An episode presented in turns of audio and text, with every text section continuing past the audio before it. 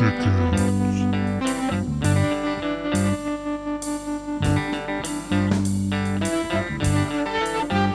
Hi there, everyone. Thanks for listening to Too Many Chickens. I'm Eric P. Kraft. Well, it was bound to happen sooner or later. A polar vortex descended on our region, plunging us into negative temperatures at night and barely letting us get into the positives during the day. The weather website I checked tried to tell me we hit double digits, but my thermometer in the coop begged to differ. The few times I had to go outside made it clear that a couple of degrees didn't make a difference anyway. It was just plain cold. This weather trend caused some concerns around the home and coop.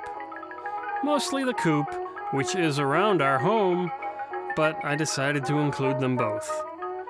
It was far too cold for Boss Chicken to be out there alone.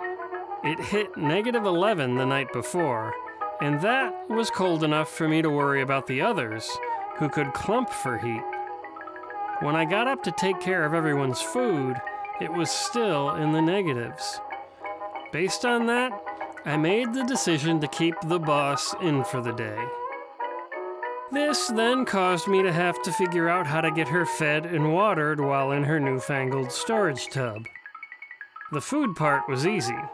I just used the container that I usually use to bring her food out to her hutch as a dish, dumped some mealworms on top as an act of contrition, and put it inside.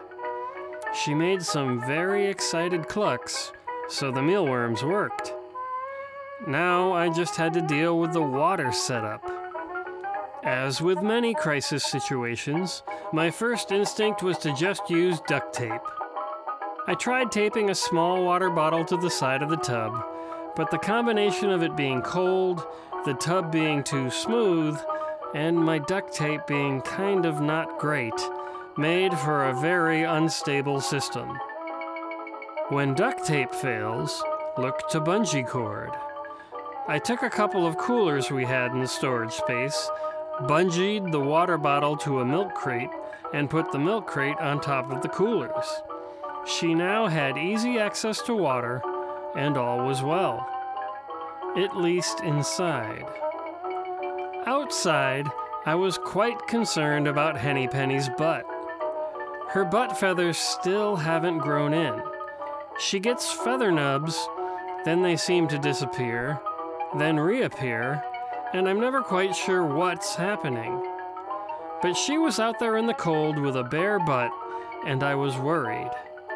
I briefly thought about trying to put Vaseline on the skin to protect it, but my experience with trying to put Vaseline on their combs proved to me that greasing up a live chicken was a fool's errand.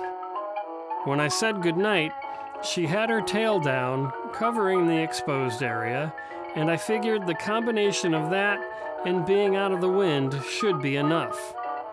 She got through the entirety of last winter with a bare butt, and there were worse temperatures than this, and for extended periods. I figured she could hack one night. When she came out in the morning, I looked for signs of frostbite, but she seemed okay. I'll keep an eye on it, but with luck, we'll all make it through.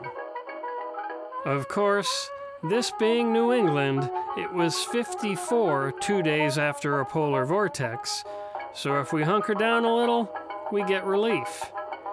This is much better than last year, where the entire winter was one prolonged hunkering. This winter needs less hunkering, but more questioning just what is going on. Negative 11 to 54 is a big range of temperatures. I think this is why everyone in New England is a little nuts.